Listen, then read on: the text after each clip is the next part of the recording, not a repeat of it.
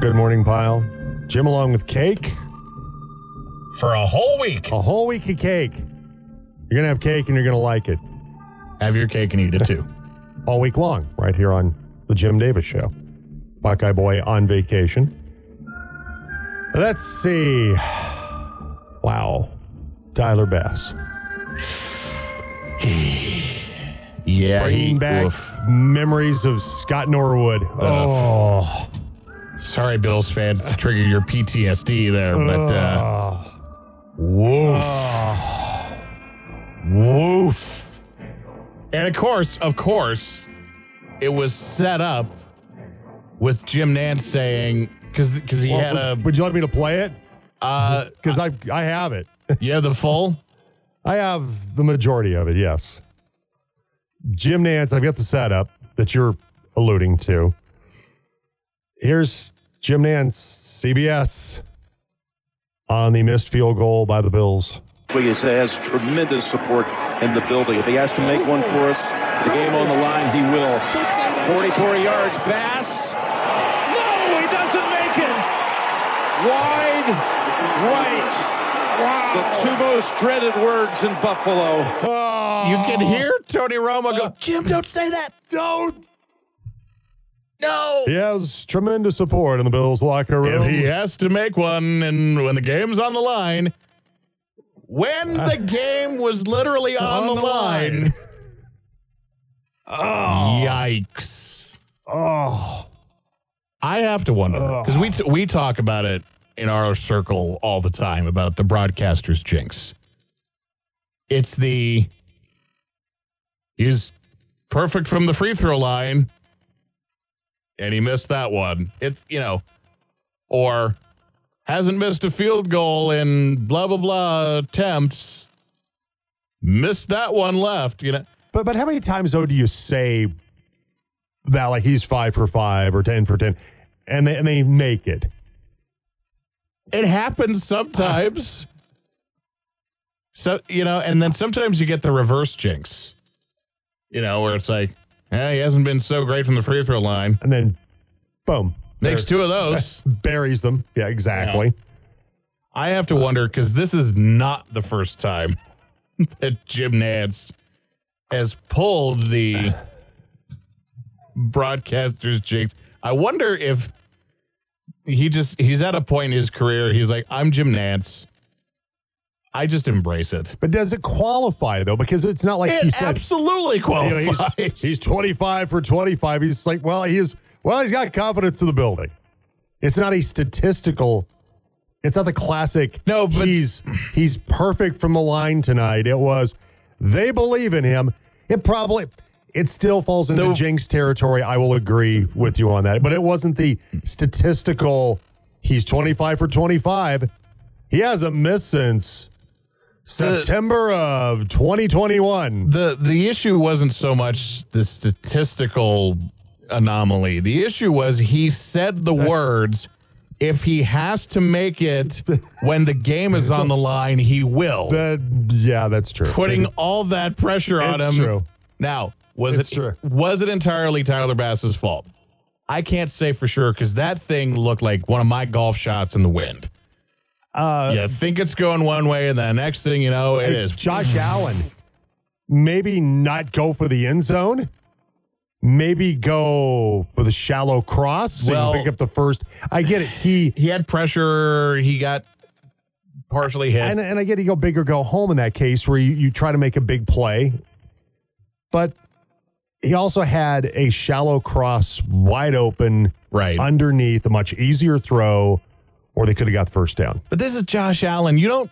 Josh Allen did not earn the reputation of being Josh Allen for going for the easy throw. Josh Allen is.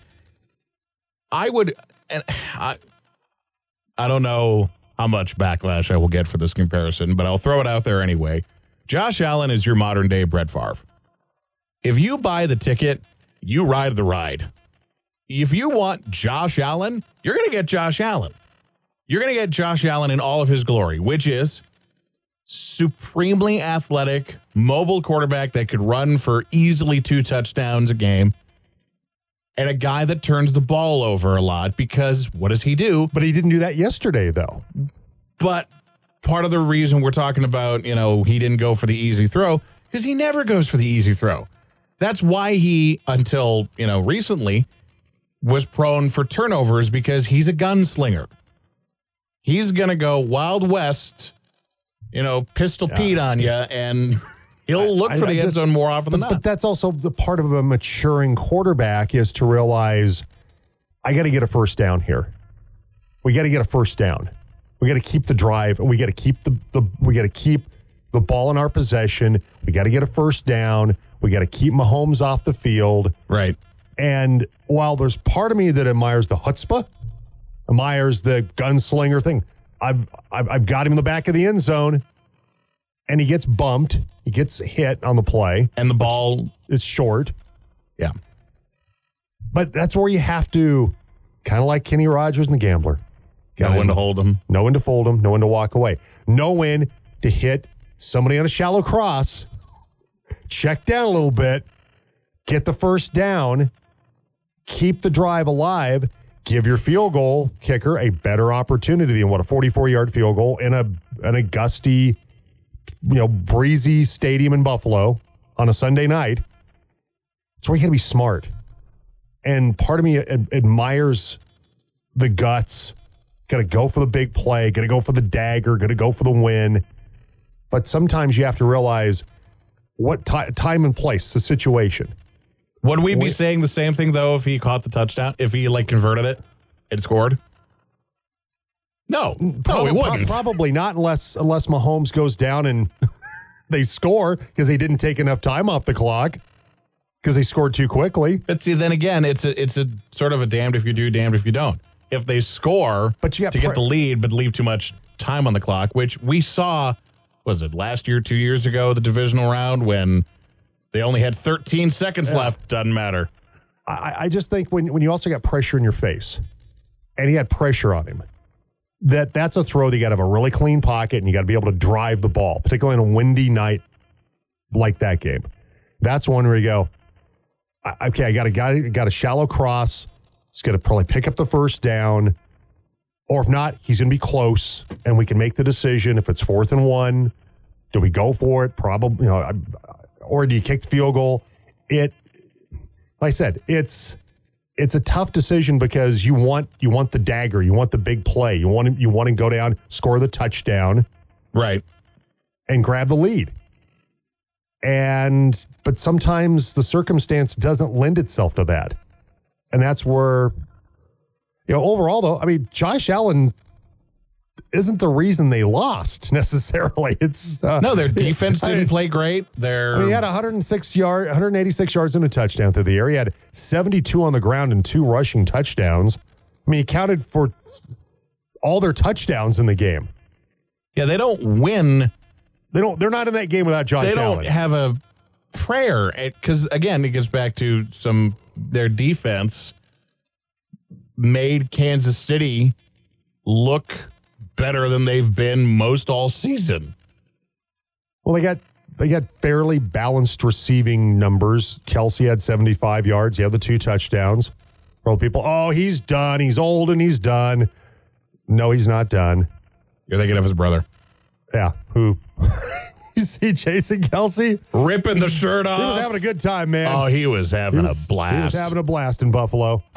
Um, i can't remember where i saw it it might have been awful announcing it was i think it, the headline was podcast host enjoying himself at brothers football game and there's the picture of jason kelce oh, it's, it, it was it was priceless. I mean, it was of of what? You gotta love. You gotta love it, man. Oh, it was fantastic. Oh, I just yeah, watching Jason Kelce do that was was hilarious. I'm trying to find the find the drop from oh uh, gosh um South Park movie, not the South Park movie, the South Park Raiders, Parker and Stone, No. basketball. You think you're excited?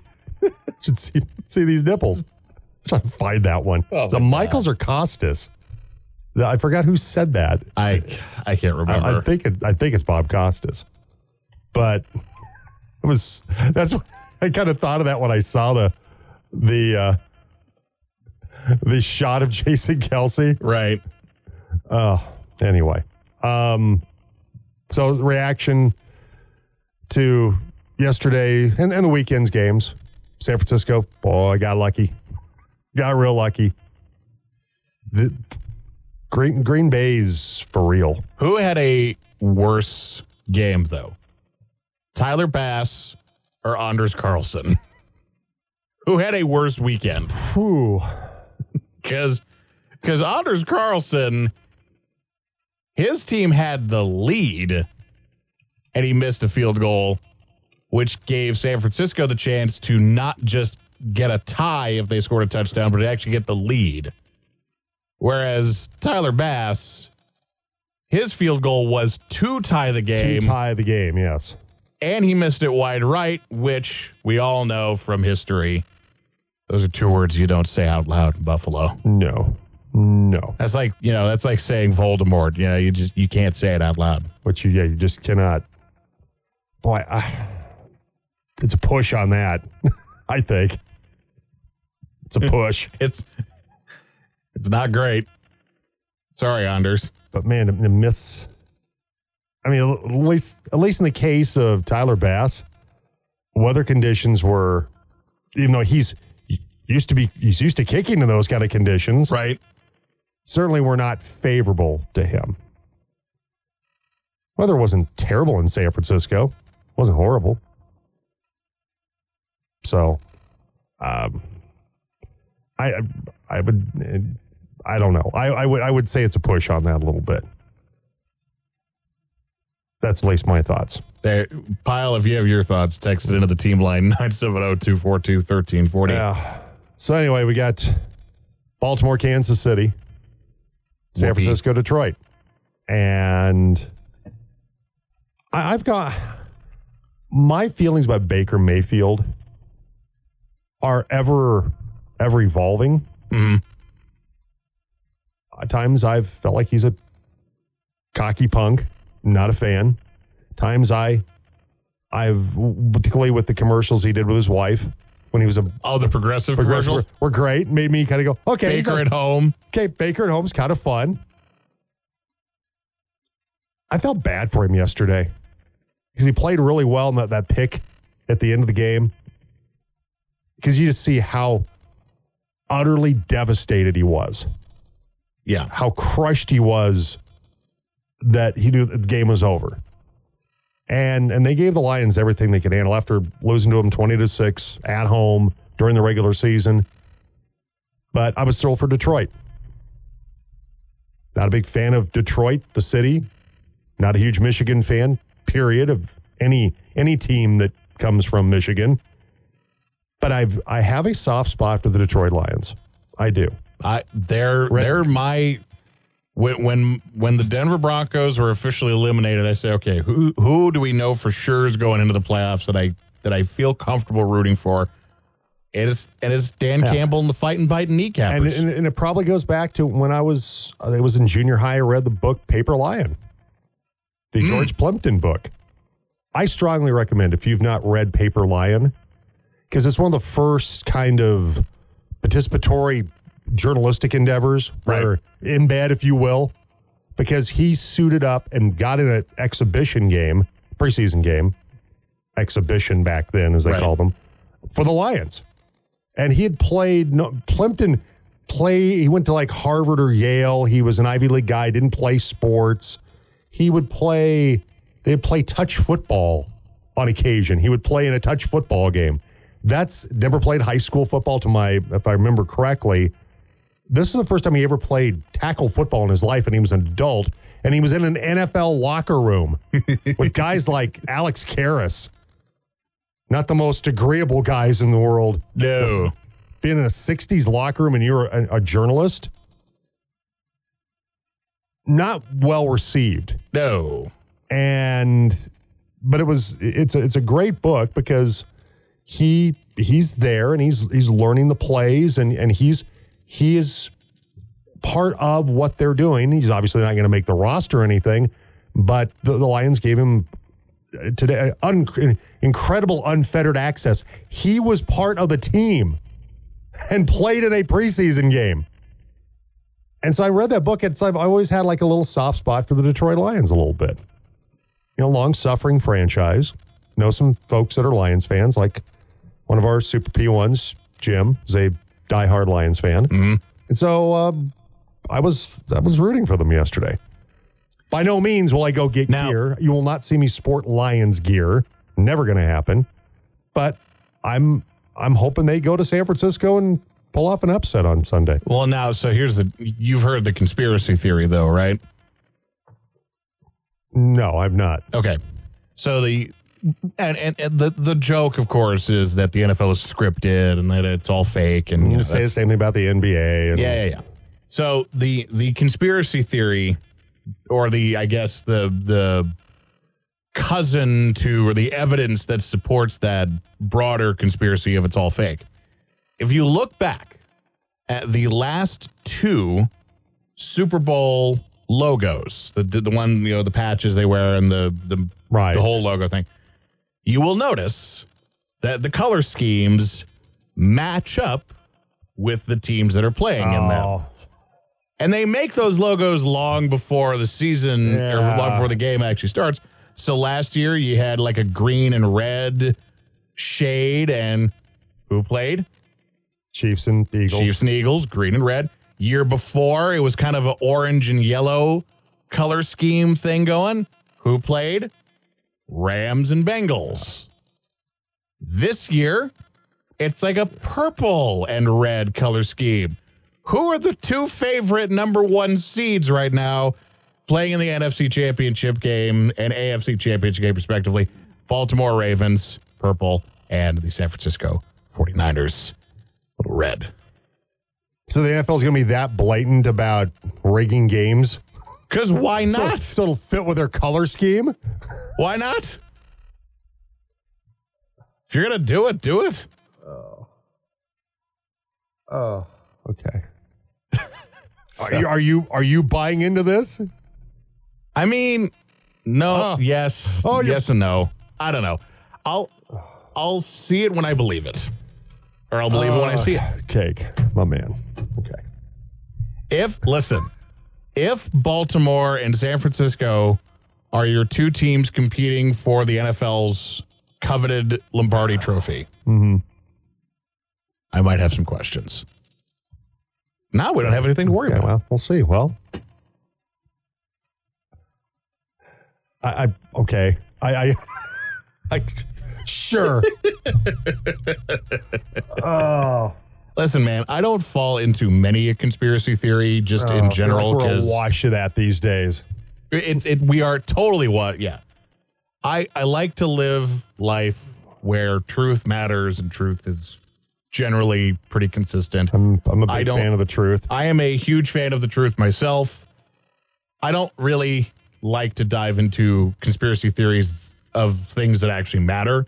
Sports conspiracy theories, 100% I'm in. You haven't booked Rodgers for later, have you? Oh, God, no. We're not paying him, are we?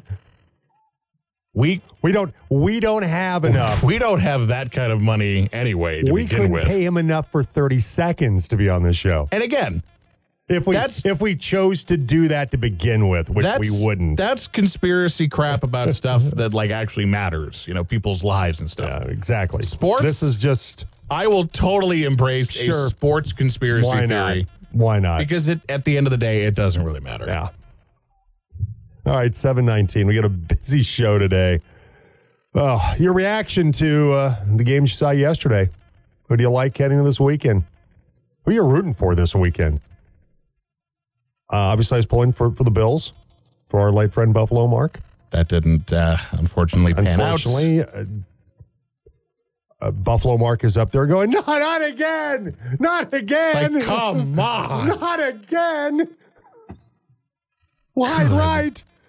Oh, Wide Oh, right goodness. part duh. I uh, when when Bassma said, "I'm going," here's where Mark would have fired off a text to me with with some classic Buffalo Mark kind of Isms. It's like, yeah, Jim, that doesn't surprise me. That's on brand. That's yeah. Oh, That is that you talk about on brand. That's on brand. yeah. That is peak on brand. Oh. And also, um, this morning, and you're going to have it for sound check. One of uh, one of the great Colorado broadcasters who Absolutely. we were uh, we were blessed to have on the program uh, a few times. Don't remember the exact count of uh, number of times Larry Zimmer was on the program with us, but uh, growing up listening to the Broncos, Bob Martin, Larry Zimmer, first Super Bowl back in 77, 78 season, and uh, all the Buffs games that Larry Zimmer called. Mark Johnson referenced uh, Larry Zimmer, uh, dear friend of his. Of course, Mark replaced Larry Zimmer as the, boy, the voice of the Buffaloes, and um, Mark talked about him quite a bit. We should maybe grab some of that audio Yeah. from, from Mark if you if you can uh, at some point this morning, uh, Tyler, because he he spent some time talking about Larry Zimmer. Uh, Larry had not passed yet uh, when we talked to Mark on Thursday, but uh, but Larry Zimmer uh, passing away this weekend at the age of 88, and um, also um, not looking good for for Bob Cates. We're going to talk with his wife Linda Cates. Bob Cates, former Fruita Monument boys basketball coach, CHSAA assistant commissioner, is going to go into the the uh, Wildcat Hall of Fame on February second. Um, Linda was supposed to join us today, but uh, Bob had lapsed into a coma. I do not know Bob's status right now, but uh, certainly did not look good. But uh, she was going to join us this morning, but sadly um, cannot because of what's what's going on. But uh, but anyway, you're going to have uh, some Larry Zimmer coming up a little bit uh, with sound check. So let's uh, dive into What's happening? and you got some thoughts, comments, criticisms on the team line today 970-242-1340. All right, the NFL Conference Championship games are set. Baltimore Ravens, Kansas City Chiefs will square off the AFC title. The San Francisco 49ers will host the Detroit Lions for the NFC title. Uh, the Saturday games of the divisional round saw the Ravens win 34 to 10 over the Texans, and was San Francisco picking off Packers quarterback Jordan Love to seal the victory of the 24-21 victory on Sunday, despite a three-touchdown performance from Bucks quarterback Baker Mayfield. Detroit held off Tampa Bay 31 to 23 to advance the NFC Championship game for the second time in franchise history. Lions quarterback Jared Goff threw for two touchdowns in the win. In Buffalo, two words that haunt Bills fans wide right reared its ugly head as Tyler Bass missed a potential game tying 44 yard field goal with less than two minutes to go. Kansas City will advance their sixth straight AFC Championship game with a 27 24 win over the Bills. Chiefs quarterback Patrick Mahomes threw for two touchdowns. You can catch the uh, NFL Conference Championship game starting at noon this Sunday on the Team Sports Network. It was a clean sweep this weekend for the Denver Nuggets. Friday, the Nuggets handled the Boston Celtics, their first loss at home this season, with a 102 to 100 victory. Then on Sunday, Denver took down the much maligned Washington Wizards, 113 to 104. Nikola Jokic scoring 42 points and grabbing 12 rebounds. Coach Mike Malone liked what he saw this past weekend. I think this started after our loss in Philly, to be honest with you. A game that we felt we should have won, and we let we let kind of let go. And the message to our team at that point was, I told them, you know, all right, we gave one away tonight. Let's go up there and give them their first loss. That was our expectation to come in here and get a win, and the guys found a way to do that. So I'm very proud of our group. Nuggets Nuggets challenging road trip continues the game at Indiana tomorrow. Then a visit to the New York Knicks on Thursday. You can catch Thursday's game uh, with the Knicks on the Team Sports Network pregame at five o'clock for that one from Madison Square Garden. Logan O'Connor's first career hat trick propelled the Avalanche to a seven to four win over the Flyers on Saturday in Philadelphia. Nathan MacKinnon had five points, putting him on top of the AHL's points leaderboard for the first time in his career. Cale Makar recorded his 300th career point, becoming the second fastest defenseman to do it behind the legendary Bobby Orr. After the game, Coach Jared Bednar liked what he saw from his roaring 20s line. Obviously, the Colton line had a great night. OC's first hat trick, mm-hmm. which is nice to see Nate give it up. I think he could have had a hat trick on that too, but he hit five points. Colton has four assists. A couple nice plays by Wood. Those guys were difference makers for us tonight in the right way. Avs have two games at home before the All Star break, then back on the road for a six game road trip. Other Avalanche news ahead of the NHL All Star game Nathan MacKinnon was named a team captain. Cale Makar was named an alternate captain. As we mentioned, legendary Colorado sportscaster Larry Zimmers passed away at the age of 88. He was part of the Denver Broncos radio broadcasts and also the play by play voice of the CU Buffaloes football and basketball broadcast. Started his career at KOA back in 1971. The Colorado Mesa women's basketball team swept the RMAC South Dakota schools. Friday night was a defensive heavy game, but CMU's three point shooting carried them to a 53 51 win over the Yellow Jackets. And on Saturday, CMU went on a 12 to nothing run late in the fourth quarter to pull away from South Dakota Mines 71 to 58. Coach Taylor Wagner says he liked what he saw to finish the weekend, even if it wasn't their best. I'm just glad we had enough at the end to kind of finish it out. It looked like we were the team that drove five hours. When you have those big games on Friday and it's all you're always susceptible to have a letdown on Saturday night, and we had that for about 35 minutes. I'm just glad the girls played hard the last little bit. The Maverick men's basketball team also dominated this weekend. The eighth ranked Mavericks getting wins against Black Hill State and South Dakota Mines Friday night. Mac Reniker recorded his 1,000th career point as part of an 80 to 57 win over Black Hill State. Reniker and Trevor Baskin each had a double double against the Yellow Jackets. Then on Saturday, Colorado Mesa took down South Dakota Mines 81 to 56, shooting over 50% from beyond the arc. Coach Mike DeGeorge said a strong first half Saturday was the key good to see us get off to a good start and finish the half strong. We're able to build the lead, and we're feeding more off of our defense now over these last couple of weeks and been holding teams down. And then just a matter of time when are those shots going to fall? And then we're able to go on runs, and it happened tonight in the first half, which is great to see. Both Maverick basketball teams home Friday night for the Blizzard and Brownson, presented by Coca-Cola. Coverage on the team CMU Sports Network starts the women at 5:15. Mental Tippett at 7.30. It's presented by Ken Richards State Farm Insurance. The Fruita Monument boys basketball team remains unbeaten after a pair of wins over the weekend. The 16-0 Wildcats open defense of their Southwestern League title with a 61-44 home win over Grand Junction Friday night. Jet Wells and Austin Reed each scored 14 points apiece in the win. The Tigers' Declan Lake posted a game high 15. Saturday, Fruita knocked off Battle Mountain 70 to 28 for their best start in the Max Preps era. Jet Wells scored 21 points to lead the Wildcats, who host Montrose tomorrow night on the Team Sports Network after their loss to Fruita, Grand Junction dropped 0 2 in league with a 54 40 home loss to Durango. Tigers Will Applegate scored 10 points as Grand Junction falls to 10 and 5. Central Boys basketball team is 2 0 in league after defeating Durango 51 to 39. The Warriors Asher Carter led Central at 10 points. As they improved to 8 and 6 overall. Warriors host Grand Junction tomorrow night on the Team Sports Network's full court coverage. Palisade lost at Glenwood Springs 62 51 on Friday. The Bulldogs' Hunter Howard scored 13 points as Palisade slips to 6 and 10 overall, 0 1 in the Western Slope League. Montrose, a winner Saturday against Eagle Valley, 50 to 35.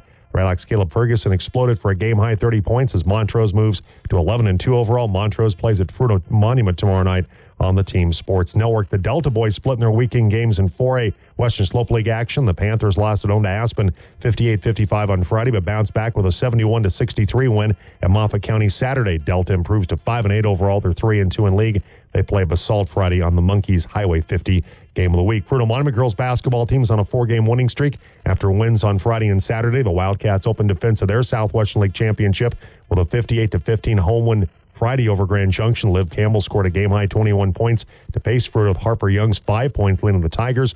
The loss drops Grand Junction to 4 9 overall, 0 1 in league. Wildcats improved to 12 and 2 after beating Battle Mountain 75 to 18 Saturday. Wildcats Liv Campbell scored 14 points. They host Montrose Tuesday on the Team Sports Network. Central girls moved to 2 0 in league with their 52 to 33 home win over Durango. The Warriors host Grand Junction tomorrow night on the Team Sports Network. Palisade girls open 5A Western Slope League action with a with Friday's 51 to 31 win at Glenwood Springs. Bulldogs are 11 and 5 overall. Montrose moved to 10 and 3 with their 54 to 16 home win over Eagle Valley. The Redhawks, Macy Oberg led the way with 15 points as Montrose plays at Fruita Monument tomorrow. On the team, Delta girls moved to 4 0 in the 4A Western Slope League with their 56 47 win at Moffat County Saturday. Panthers are 9 and 4 as they play Basalt Friday. Catch that game on the Monkeys Highway 50 game of the week this Friday. Fruita Monument Wrestling team had two champions of this past weekend's Northglenn Norse uh, Invitational. Wildcats 120 pounder Gage Chelowitzki and 144 pound Orrin Meese claim titles. Central's 150 pound Hassan Maines lost his first match of the season and a one point loss in the championship match at Northglenn. Palisade competed at the fight at the Fork at North Fork High School. Bulldogs 120 pounder Caden Mulford won the title in his weight class. And that's what's happening.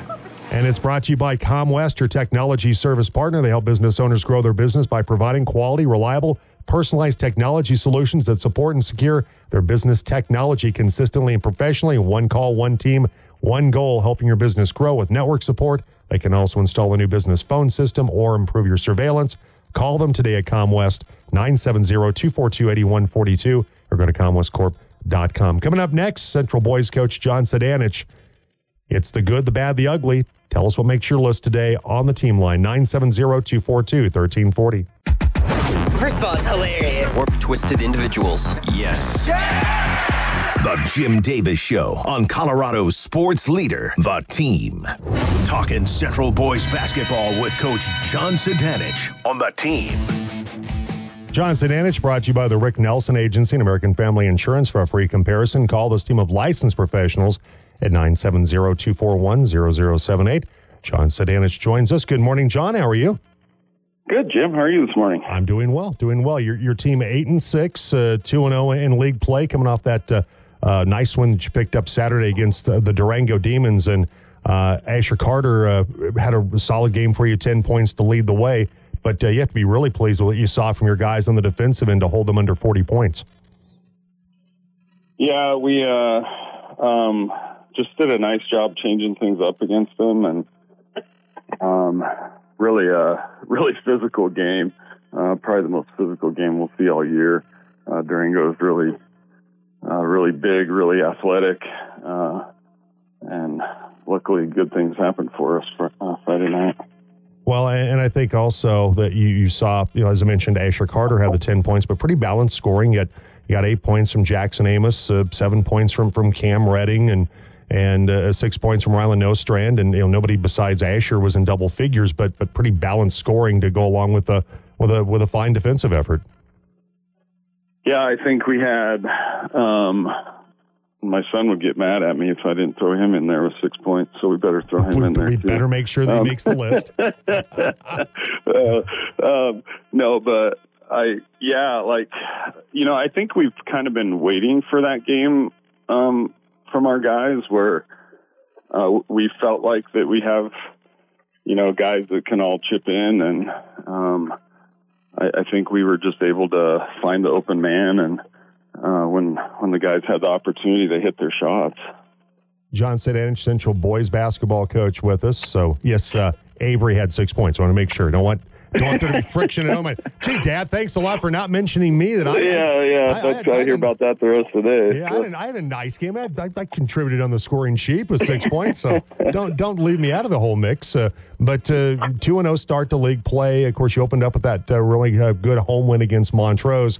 And now you get Grand Junction. Uh, they they lost their two league games this weekend. Their opener at Fruita Monument, and then lost to Durango on Saturday.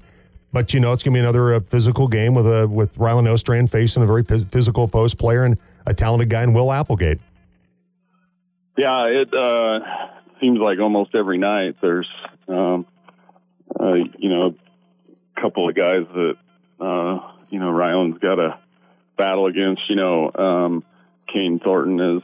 Um, Kane doesn't show up much on the stat sheet there for the Durango game, but he got his first start of the season. We started him just because of the Durango size, and he um, he actually helped tremendously on the boards and just his physicality and take some of the pressure off Ryland. And uh, so it's good to see him playing better right now. Also, you know, Will Applegate uh, almost 12 points per game, uh, just under nine rebounds per contest, and no doubt for Dutch Johnson, he's uh, really the, the, go-to guy offensively. But but Declan Lake had the big game against uh, Monument. He had 15 points. He's averaging just under nine points per game. So it's it's not just Will Applegate. Declan Lake is, and also um, Andrew Henderson is a guy that uh, provides some size and some length uh, for that basketball team as well. John. Yeah, they, um, you know, I think, you know, they do try to run things through Will, and uh, it just seems like they they're very opportunistic. Their guards seem to hit uh, big shots when they need them, and uh, so I, you know, it's a it's a tough balance. You know, you have to slow Will down, but uh, you also can't uh, leave guys open like Declan. So yeah, it's going to be a uh, to be a fun game, and uh, just yeah, new challenge every week. I feel like uh, this is our um, annual NBA schedule. We got Junction Tuesday, Palisade Thursday, um, go to Eagle Saturday, and then turn around and go to Montrose on Tuesday. So um, this is going to be a going to have to be ready to go tomorrow. A heck of a busy schedule for you right now. John Sedanich, coach of the Central boys basketball team, with us on the team. Uh, Dutch Johnson back at the helm at Grand Junction. uh, replacing Isaac Madison as the coach. What have you seen, John, in terms of differences of what, what Isaac did as opposed to what Dutch is, is doing once again as the head coach? Yeah, I don't, I don't know. That's a tough question. I think, you know, um, Isaac did a, a great job there for a long time, and um, you know, the first. I feel like this is uh, Dutch and Dutch and I had uh, a couple battles back when his first tenure at Junction, and I was, I think I was finishing my first tenure at Central, and so uh, this will be a kind of a renewed, renewed rivalry for us, and always have a lot of respect for Dutch and um, how hard he gets his kids to work. So, I'm uh, looking forward to tomorrow night. All right, should be a great night of basketball tomorrow night. It's part of our full court coverage. We'll have Central hosting Grand Junction and Montrose at Fruita Monument. You can hear it uh, on 1011 FM, 1340 AM here in the Valley, 102.1 along Highway 50. Our coverage starts at 5 o'clock tomorrow night. We'll have coverage of both. As I, mentioned, Central hosting Grand Junction and Fruita Monument hosting Montrose tomorrow night on the team. John, appreciate the time. Thanks for uh, carving out uh, a spot for us this morning. We appreciate it. Yeah, no problem, Jim. Good to talk to you guys. Likewise, take care. John Sedanich, coach of the Central Boys basketball team, off to a 2 0 start in league play, hosting Grand Junction tomorrow night. All right, time for sound check. Ladies and gentlemen, can I please have your attention? I've just been handed an urgent and horrifying news story, and I need all of you to stop what you're doing and listen. All right, I felt it was only appropriate for sound check today that we uh, relive a couple of calls because there's just so many that we could pull through from Larry Zimmer's career in Colorado sports. So the two that I picked, I think, embody a pretty good sample of what his career meant in terms of just how Im- impactful and much of a legacy he had. So the first one is of the first ever, I believe, first ever touchdown catch that Rod Smith had in his career. And the second one is Rashaan Salaam, 2,000 yards en route to the Heisman Trophy. Here with six seconds to go, feeling it is outside of Elam's range. Elway's in the shotgun, steps up in the pocket, looking long. Here goes the pass. Rod Smith up. He got it! Broncos win! Here is the give to Salaam. Salaam to the outside. He's down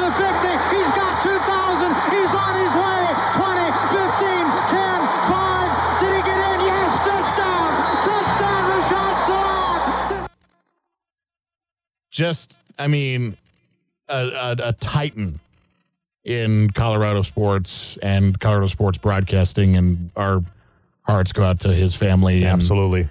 And to and and also to a friend of the show, Mark Johnson. He did a absolutely fantastic tribute. If you want to watch it, it's on the Buffs TV YouTube channel, and he just talks about his friend Larry.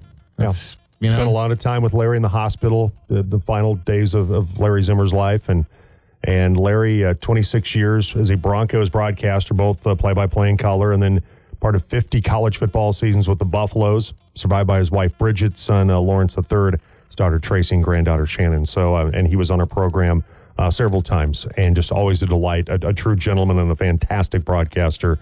Uh, the late uh, Larry Zimmer passing away this weekend, this past weekend at the age of 88. All right, uh, more high school basketball talk coming up in just a moment. Also, it's Monday, the good, the bad, the ugly. Something on your list from uh, the divisional weekend. You can send that to us today on the team line 970 242 1340. Up next, Montrose boys coach Ryan Vohringer joins us on the Jim Davis Show. I'm the morning guy. I have a Facebook group, 16 members. Some call it a fan page. I don't know. Oh, hell yeah. The Jim Davis Show on Colorado's sports leader, The Team. Get in the huddle with Montrose boys basketball coach Ryan Vohringer on The Team. And Ryan Vohringer brought to you by the Rick Nelson Agency and American Family Insurance for a free comparison. Call this team of licensed professionals at 970-241-0078. Ryan Vohringer and his uh, Red Hawks 11 and 2 right now, 0 and 1 in the Southwestern League, but looking to even up that record when they play at Fruita Monument tomorrow night. He joins us on the team line. Good morning, Ryan. Appreciate it. Morning, Jim. How are things up in Grand Junction? Things are good today. Things are pretty good, and uh, of course you'll you'll be in in the Valley tomorrow when uh, your Red Hawks play at Fruita Monument. We'll dive into that in just a moment. But uh, good win against Eagle Valley, fifty to thirty-five on, on Saturday. For you've won uh, two out of your last three after that loss to Central to open up league play, Ryan. And boy, Caleb Ferguson uh, boy, exploded. Had a huge game, 30 points for you in that win against Eagle Valley. Uh, a lot of things going right for if you're a big post player in that win against the Devils.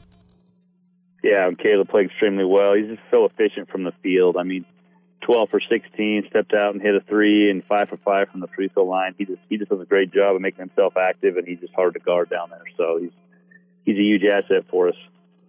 You, you look at uh, who else. You know, he was the only one that was in double figures.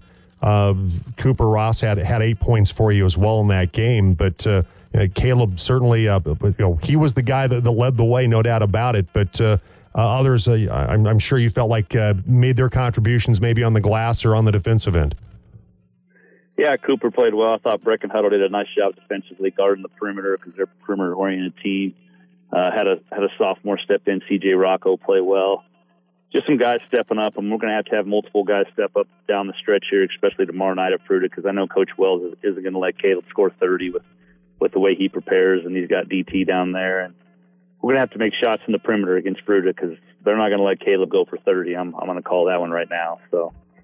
Well, that'll be your prediction for, for tomorrow night that that's not going to happen. It should be a great matchup uh, with the Wildcats tomorrow night. We're talking with Montrose Redhawks boys coach Ryan Bohringer after that loss at Central uh, back on the 9th. Uh, Ryan, you've won, as I mentioned, two out of three, uh, had that loss to, to Glenwood Springs. But uh, what's been kind of the message ever since that Central loss? What are some things you've tried to, to get your guys to buy into maybe more after that loss to the Warriors? Well, like I've been saying since from day one, we're trying to get more guys score. I mean, especially from the perimeter, a lot of teams are starting to pack it in and double and even triple team Caleb inside. So in those two losses, we didn't shoot the ball well from the perimeter. We got great looks. The ball wasn't going in the basket. So the key for us is we got to make perimeter shots where teams have to step out and guard us from the perimeter and that opens stuff up inside for Caleb. Because if we don't, then it just makes it harder on him. So a lot of the key for us, Jim, is just making shots in the perimeter and open up the, opening up the inside for Caleb. And I think what you saw in the Palisade game is more what you're looking for, Ryan. With with Caleb had 16 points, but Brecken Hutto had 12 points. Uh, Jackson Katner had had 13 points for you. I mean, it's you had a couple other guys in, in double digits. Just getting somebody else to be that that secondary in that third score for you to take some pressure off Caleb is, is going to be huge if if you're going to have a you know if you're going to be on a path once again to try to win a, or be in contention to win a Southwestern League title. No, you're exactly right. I mean, that's why the rest of these league teams are so well. They're so balanced. I mean, you look at Fruita; they got four guys that can score. If we can get two to three guys in double figures on top of Caleb, we're we're much difficult. We're a much better team. But again, you know, sometimes some nights the ball goes in the basket, other nights it's not. We we got to find different ways to, to score from the perimeter and get the, get to the free throw line, take pressure off Caleb. So it's it's a battle, but I mean, we're getting better game in, game out. It's just whether the ball goes in the basket. So I mean, it's a funny game sometimes. Ryan Bohringer, coach of the Montrose Redhawks boys basketball team, with us on the Team Sports Network. Fruita Monument uh, coming up on, on Tuesday night. Uh, you mentioned DT Daniel Thomason, uh, all league player for for Michael Wells. Uh, always a you know a tough guy that uh, in, in, the in the low post, but he's uh, tried to because of what he'll play in college. Tried to expand his perimeter game as well because he's not going to be playing uh, as a as a you know a center at, at, at, the college level, not tall enough. So he's he's tried to work on his outside game, and he's become a, a bigger factor there. But the last couple of games, Jet Wells, Michael's son, has been really the, the guy that's been leading them in scoring. He's been uh, he's been outstanding on the offensive end for the Wildcats in this 16 and 0 start.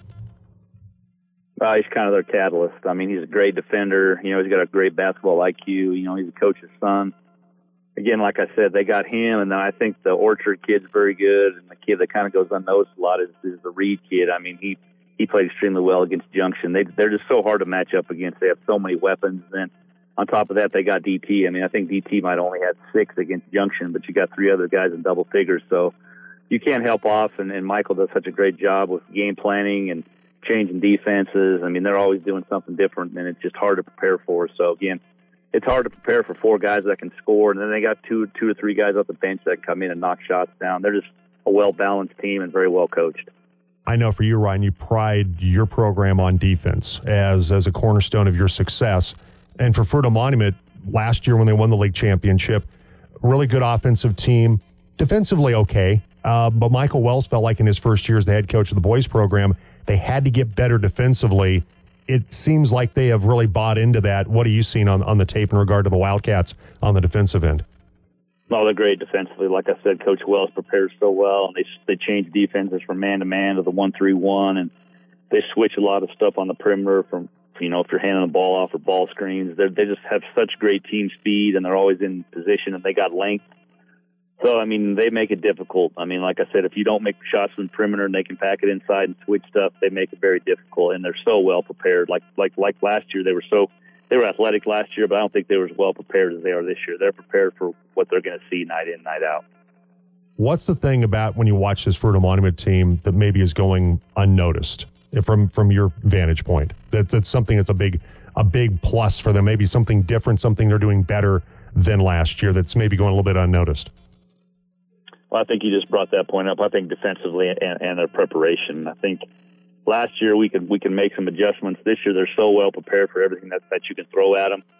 I mean, they got great perimeter defense. They got DT inside, and they they, they trap so well, and they sw- they switch defenses every other possession. So you can't really prepare for one thing because they're going to throw so much different stuff at you. That's what makes them so difficult to play.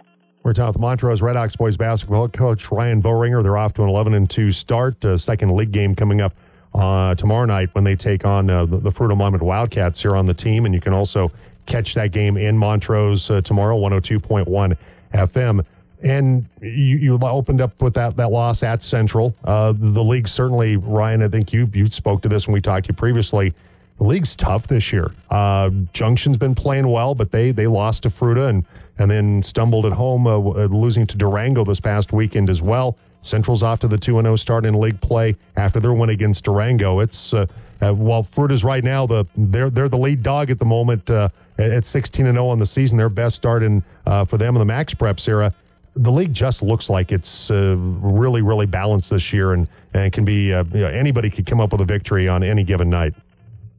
Oh, you're exactly right. I think I might have mentioned this last time we spoke. Is our goal up here is try to protect our home court, maybe steal one or two on the road because you go on the road to these places. I mean, the atmosphere for that game, Junction and Fruita, was unbelievable, and I'm sure it'll be that way tomorrow night. And then, you know, Dutch's crew is playing really well and great defensively, and, and Central's kind of flying under the radar. I mean, I've been saying, you know, they they got some great seniors with the Redding kid, and, and they're better than people think. I mean, they're very good defensively, and they shoot it well, and John's doing a great job. And then obviously Durango, they probably got the best length and size in the entire league, and you know, when you have to go go over the mountain and play down there, that that's that's never a fun place to play. So yeah, I mean, we're we're trying to protect our home court and maybe steal one on the road, but it's it's a dogfight night in night out. That's what makes it fun. I mean, these atmospheres you're playing and these great coaches you're going against, that's what makes this fun. So.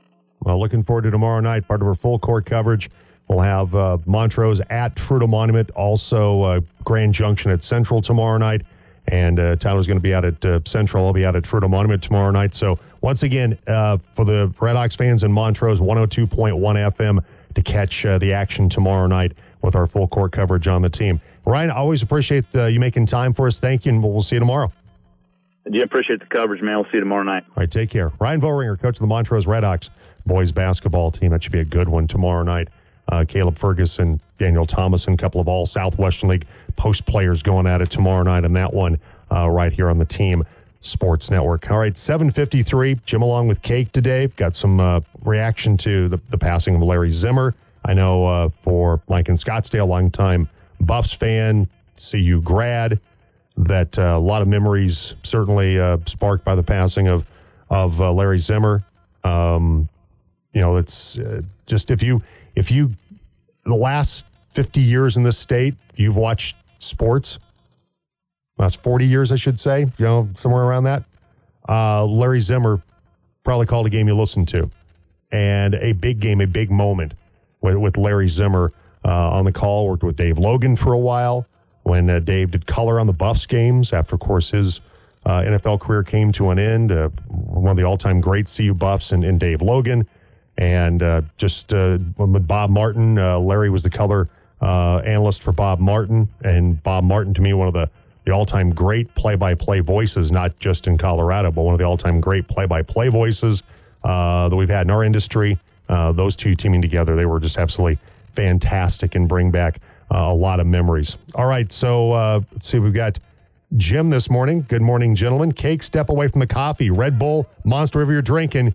You're going over the edge, my friend. It was Diet Coke, but uh, it's already empty, so. And he sent us a little Lions win gift today as well. And we got one from Robert this morning. Speaking of Paper Lion, a movie was made based on the book starring Alan Alda, which I've also seen as well. Uh, Frank Gifford was in the movie telling uh, Alda's character not to do it. As Gifford is speaking, the movie is showing Johnny U sustaining a deliberate hard right hook on his face from a Cleveland defender. The movie is worth watching. It is a good film with Okay. Alan Alda playing. Was this George pre or post MASH? This would have been pre-mash, I believe. Okay. For the movie Paper Lion. I believe that is the case. Okay. All right. Uh, 755. Coming up next hour, a chance to win with the number game. Reaction to what you saw this weekend in the NFL. Chiefs, sixth straight AFC championship game they're going to. It's painful. Painful to say that. Anyway, your thoughts on the team line 970 242 1340.